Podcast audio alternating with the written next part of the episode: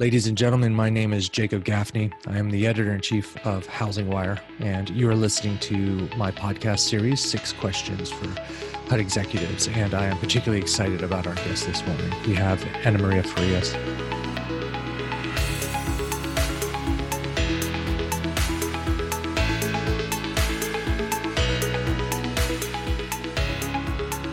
She is uh, a very, very important part of HUD, although uh, some would argue the most important part, and we'll get into that.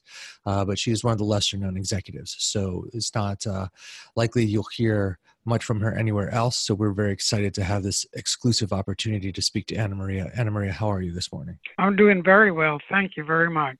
Why don't you uh, tell us a little bit about what you do over at HUD before we go into the six questions? Uh, at HUD, I'm the Assistant Secretary of Fair Housing and Equal Opportunity, and it is my job as the National Enforcer of Fair Housing Laws. My job is the only one other than the Inspector General that actually comes with a gold shield.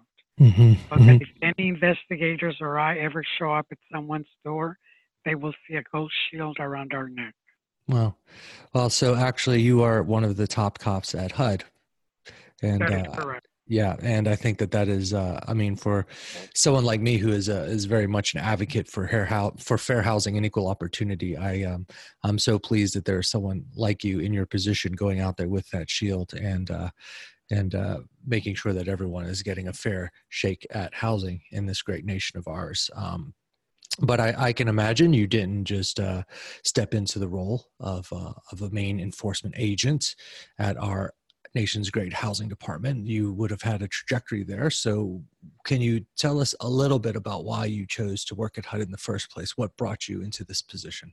Absolutely. Um, I am a lawyer by profession, which I realize that most people, the minute you say lawyer, you they go, "Oh no," but I never forgot that I grew up in the Crystal City housing project. So I'm one of those uh, children uh, that was helped even before the laws were passed on fair housing. So my mom was a cleaning lady, making between twelve twenty dollars per week, working six and a half days a week, and working a lot of afternoons and Sundays to make ends meet.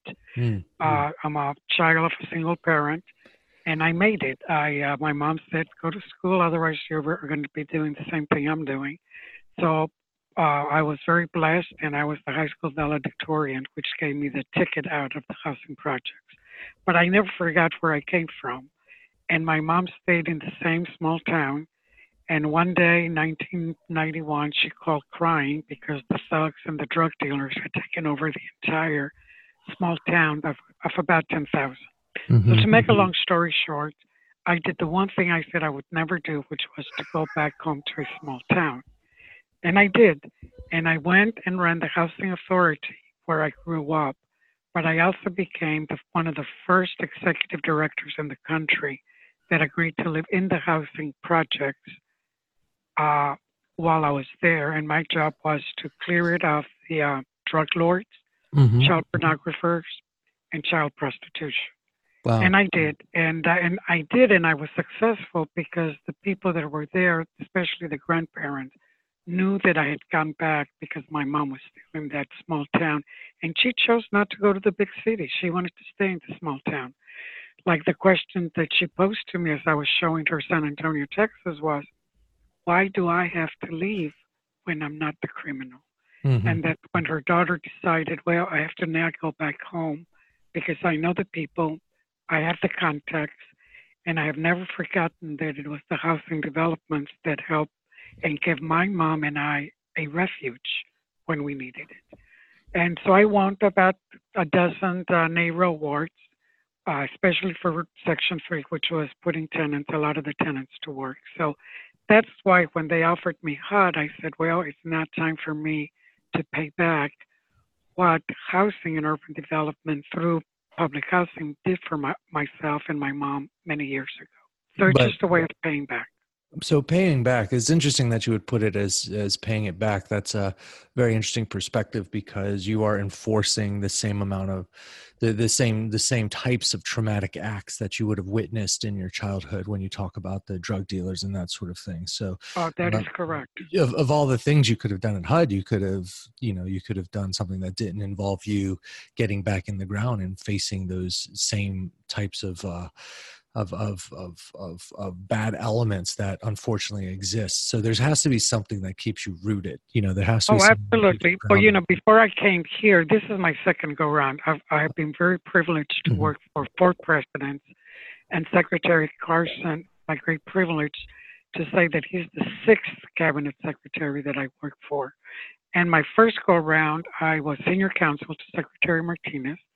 Uh, and then I went and did the Deputy Assistant Secretary for Special Initiatives, which was once again one of the projects that I wanted to work with, which was the colonias, third world conditions in the United States of America. And then I was, I think the only plum job that I've ever had in my life was being Deputy Assistant Secretary of Grants, where you pass out all the money, all the millions and millions of money and then I was director of faith based. And of course, I love that one because whenever there are natural disasters, it's the faith based community that doesn't wait for anyone, local, state, or federal government to tell them go and do something. They just do it on their own. And when you saw Harvey and Katrina, that's who was out there first before anyone else.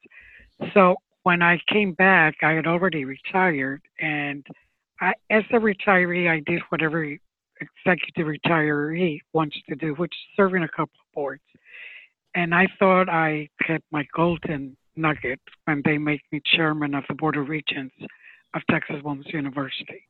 I made history because I was the first Hispanic in their 113 years of history. Uh, and I, and you know, I was not a millionaire or, or a billionaire, and usually that's what gets appointed to be regent. But when I was offered this job a second time, I thought there are things that have not been finished. And one of the things that I saw, having been retired and traveling all over Texas by car, so that's when you get to see everything, mm-hmm. is is the the the way the elderly are treated.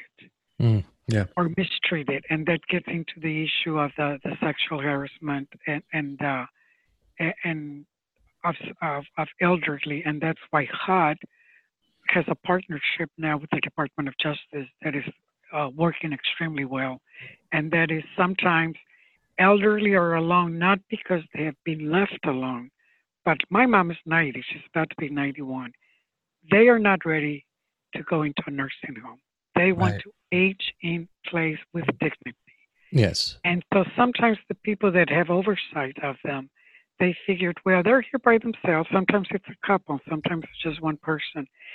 And what we saw and what we've heard and in reading cases is sometimes the way some elderly are actually being sexually harassed and mistreated by people that should be taking care of them because they figured they don't want to go to a nursing home. And if they start complaining to their sons, daughters, or grandkids, they're going to say, well, mom, grandpa, grandma, you come and live with us. And their attitude is, no, I still want to age in place. So we've had quite a few complaints, and I'm very proud to say that we have acted literally within 30 to 60 days, sometimes sooner. Mm-hmm. So that, and then sometimes these cases have definitely been turned over to the Department of Justice for felony counts. And when I met with the secretary about this issue, he said, "Oh, whenever you see that maltreatment or mistreatment of the elderly, you throw the book at them. Yes. Uh, the issue of the sexual harassment, uh, I share with the secretary an experience that I had, or rather that my mom had when we were growing in, housing, in public housing. And it was the director of maintenance that went over on, during the daytime, but I was in the hallway so I could hear it when he was trying to put the moves on my mom, and huh. she said no. And then said, Well, if not you, how about your daughter? Well, and then the thing I heard was this huge smack, and that was my mom slapping him. Yes.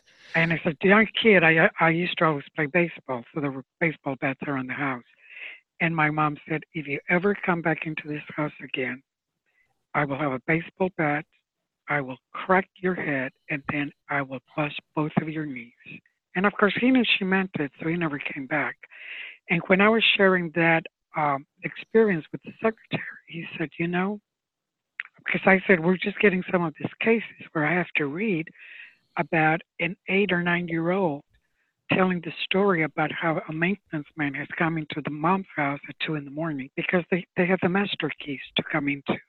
You know, mm-hmm. fair housing is about opening doors, but once you're in there, it does not mean that an executive director of public housing or Section 8 landlord or a maintenance director with a uh, uh, a key, master key, can come into your home to harass you because if you don't say yes or if you say no, they threaten to evict them, and then when they have to be the reference, they will say, "Oh, this person was terrible."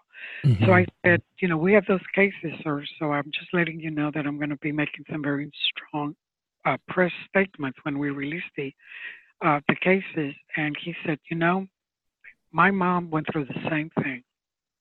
So wherever you see this, you just throw the book at them, and that's exactly what we have been doing. And we've seen so it. This puts me in, in a place where an 11 year old, I said, one of these days, if I'm ever in a position to take care of things like this, I will.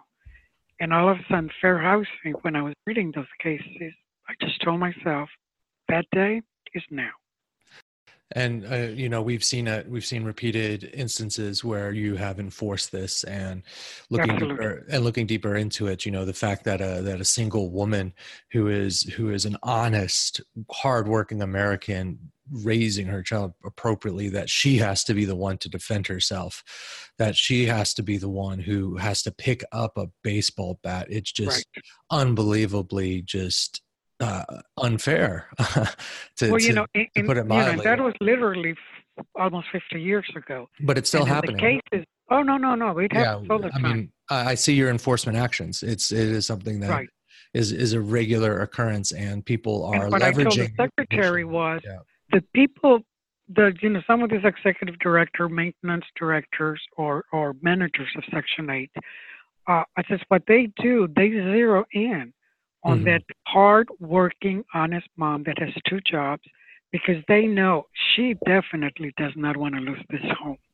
Because if I throw her out and she has to go and get another place and needs a reference and I don't give her a good reference, then where does what does she do?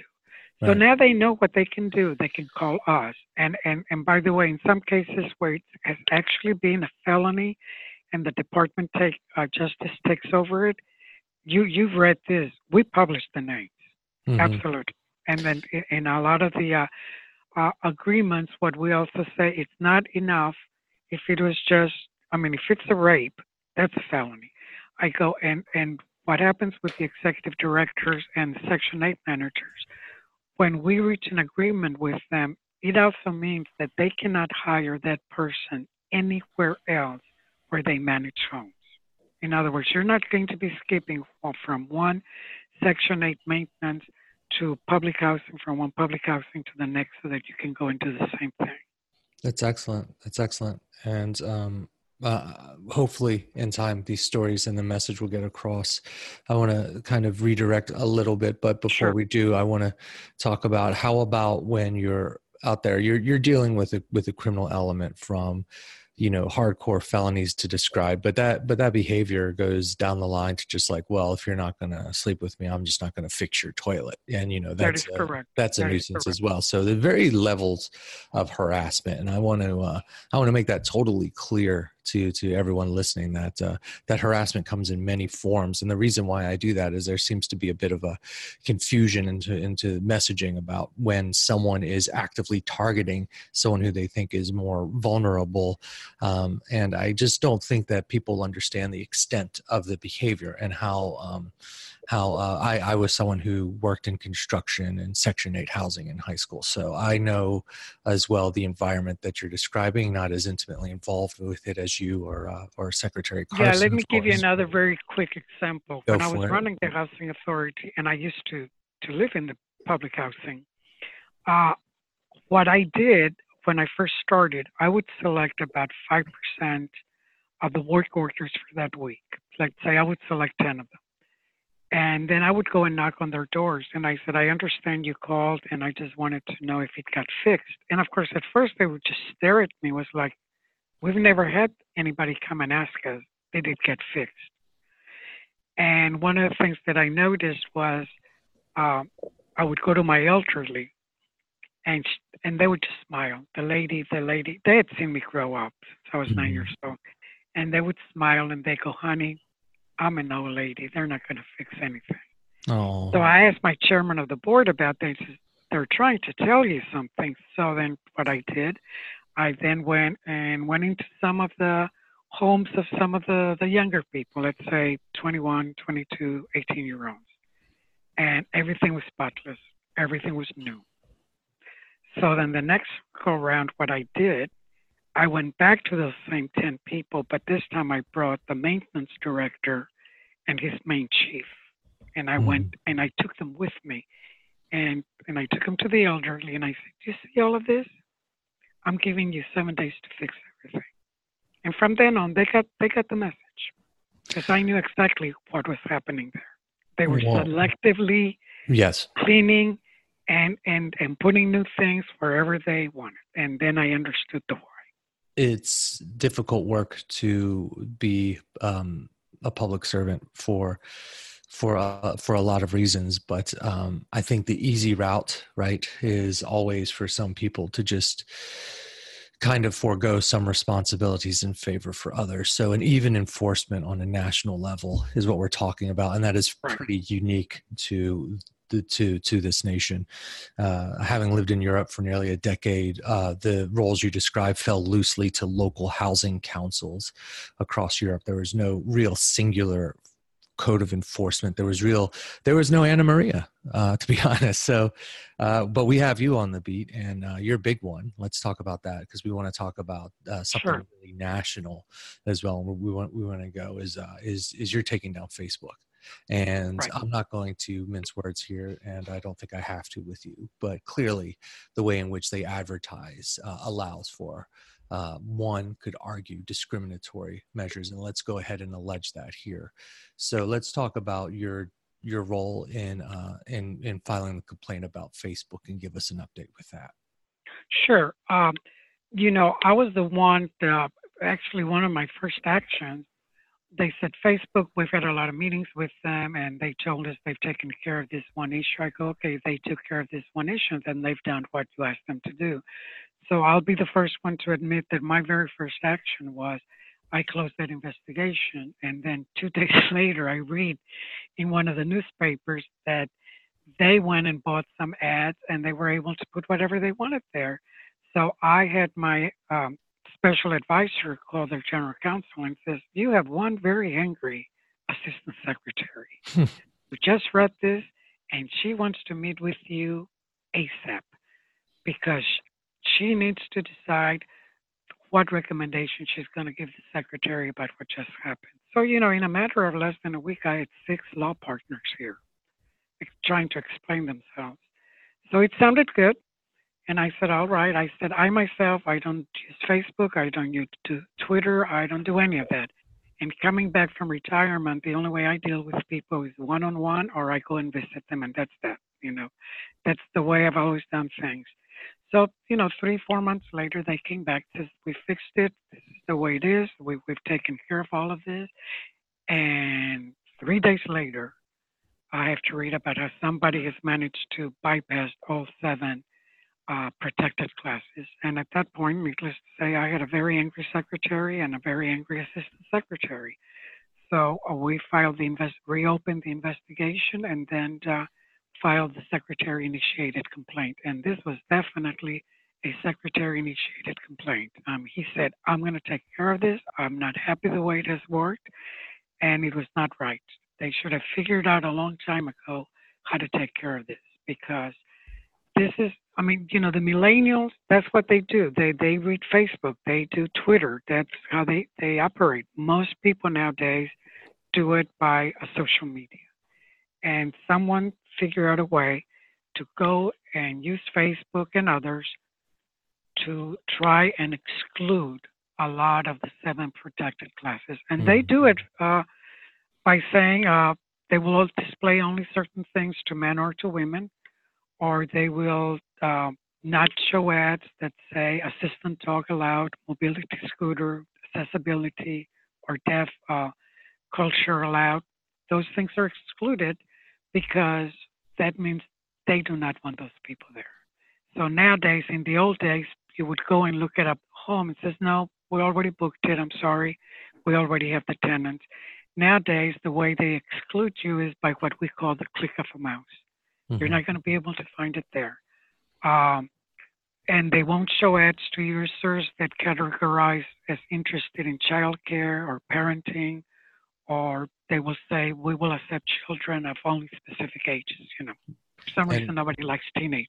Yeah, I, I, I saw that complaint in New Orleans with a with a landlord who put someone on I think Craigslist who was like no teens, and right. that uh, and and that got your attention. So you know, um, the discrimination is discrimination and and you know it when you see it. So why is it so difficult that the, the, that the these landlords and just the public in general they don't seem to be getting the message? You know you you you, you just took down facebook and here you have someone doing something very similar on craigslist. Is right. is that the tactic you're going to continue is to go after? Are we going to see additional social uh, media platforms being if it uh, if it's a violation of fair housing it's a violation of fair housing so big so whoever is mm-hmm. so whoever is uh, violating fair housing, we will go after them.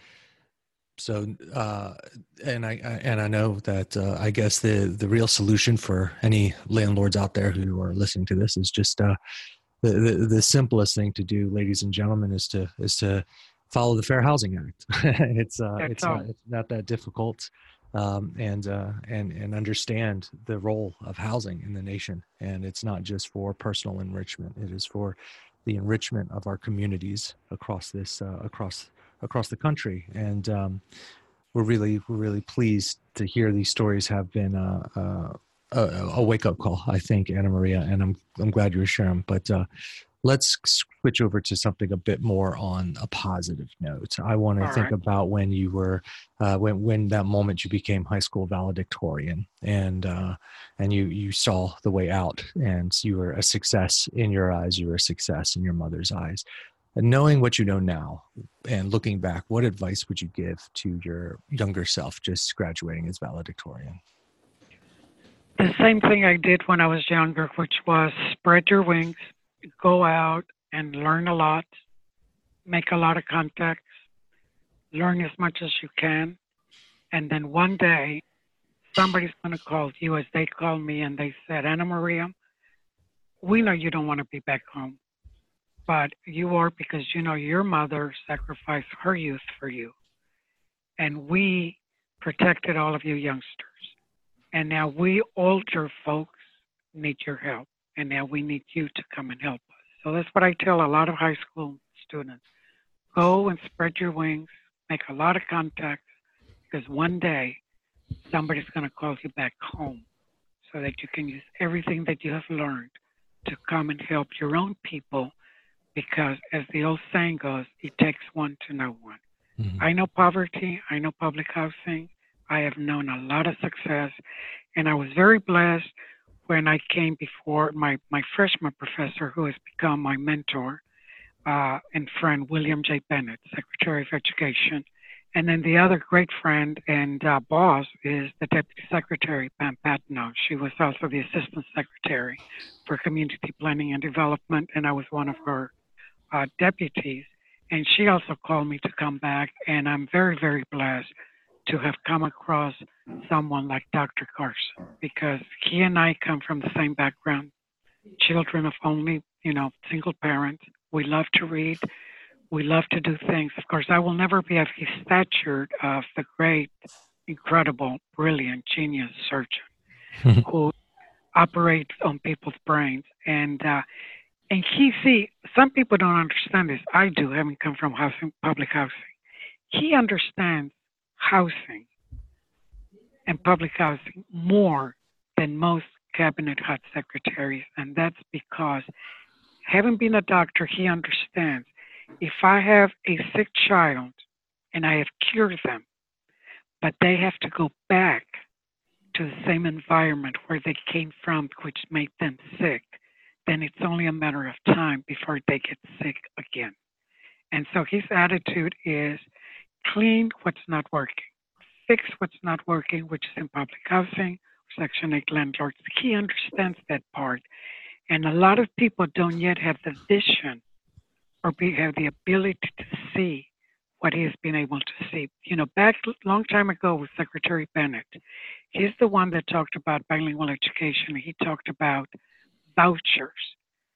And people said, Bill, you are crazy talking about vouchers.